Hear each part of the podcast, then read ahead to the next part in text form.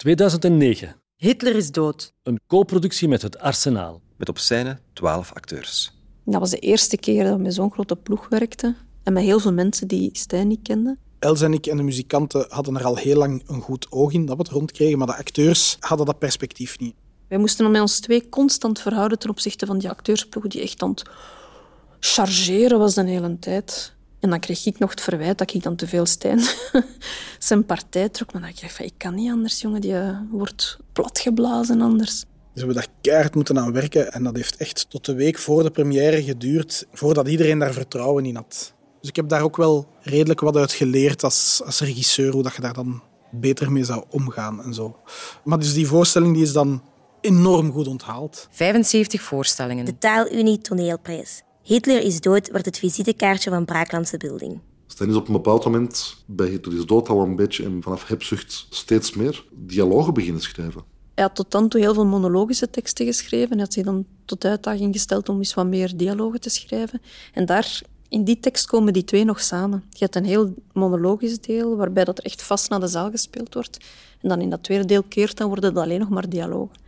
Dus in zijn ontwikkeling als maker vind ik dat ook wel een kantelpunt geweest. Wat zou je nog willen doen met je leven?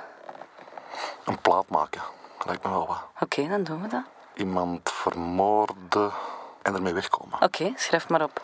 Een café openen of een discotheek, die laten uitgroeien tot een hype en dan weer sluiten op het hoogtepunt. Uitstekend idee. Zit je aan het schrijven? Zelf een boot bouwen of een vliegtuig, iets groots, iets dat doet dromen. Zeer goed, zeer goed. Nog plannen? 2009. Gevoelige mensen. Wat ik het bijzonderste vind, is gevoelige mensen, denk ik.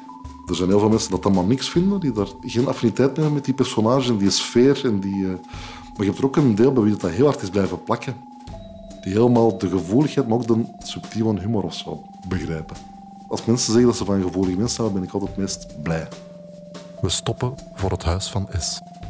Dag jongens, bedankt voor de rit. We zien elkaar nog, oké? 2010. Naast. Een locatievoorstelling in de dertiende verdieping van het ziekenhuis hier in het centrum Leuven. Leegstand van al 30 jaar. En waarin het personage dat ik dan gecreëerd heb een soort archief aanlegt van alles wat verloren dreigt te gaan binnen de stad. Je bewaart de spullen, maar je bewaart niet wat de eigenlijke essentie van iemand is. Dan heeft Gerrit Valkenaars daar ook de muziek voor gecomponeerd. En dan hadden wij een beetje een eigen wereldje gebouwd op de dertiende verdieping. Nu zeg ik, wij hebben dat gebouwd. Ik denk dat heel de ploeg moeten krassen om die verdieping uh, bewoonbaar te maken. Het verzamelen van mijn tekstmateriaal heb ik ook gedaan door acties te doen. Ik ben gewoon bijvoorbeeld op straat gaan zitten. Ik heb dat in Leuven gedaan, onder andere op kerstavond. Dat was redelijk fascinerend. Met een tafeltje in de winkelwandelstraat. Dan hing een briefje als je met mij wil praten, gaan zitten. En de mensen die dan komen zitten, hebben meestal wel iets boeiends te vertellen. Ik vind echt dat er te weinig gesproken wordt met elkaar. Dus ben ik eens benieuwd wie dat jij bent. En dan ontspon zich meestal een heel, een heel fascinerende babbel. Ook een belangrijke voorstelling in Leuven eigenlijk. Heel goed onthaald. En in dat jaar zijn we dan ook door de stad Leuven als stadsgezelschap benoemd. 2010. Dwaallicht. Een hele leuke, swingende muziektheatervoorstelling met, met ware showmans en vijf muzikanten.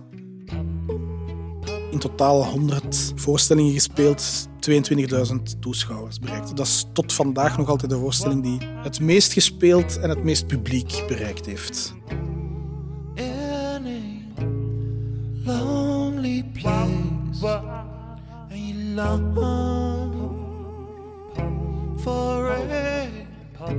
familiar face.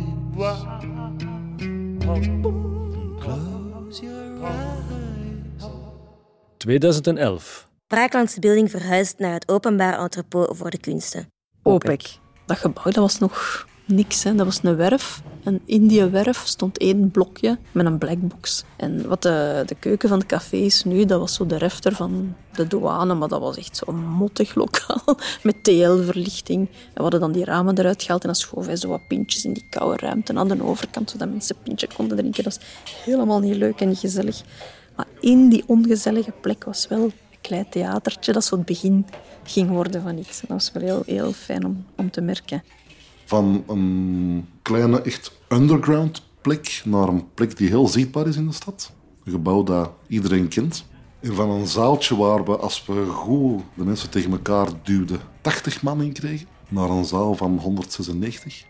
In Moos hadden we ook vier palen staan. Hè. Prominent, midden op het podium stonden er vier palen. En dat was altijd voor, voor een decor echt, uh, echt zoeken.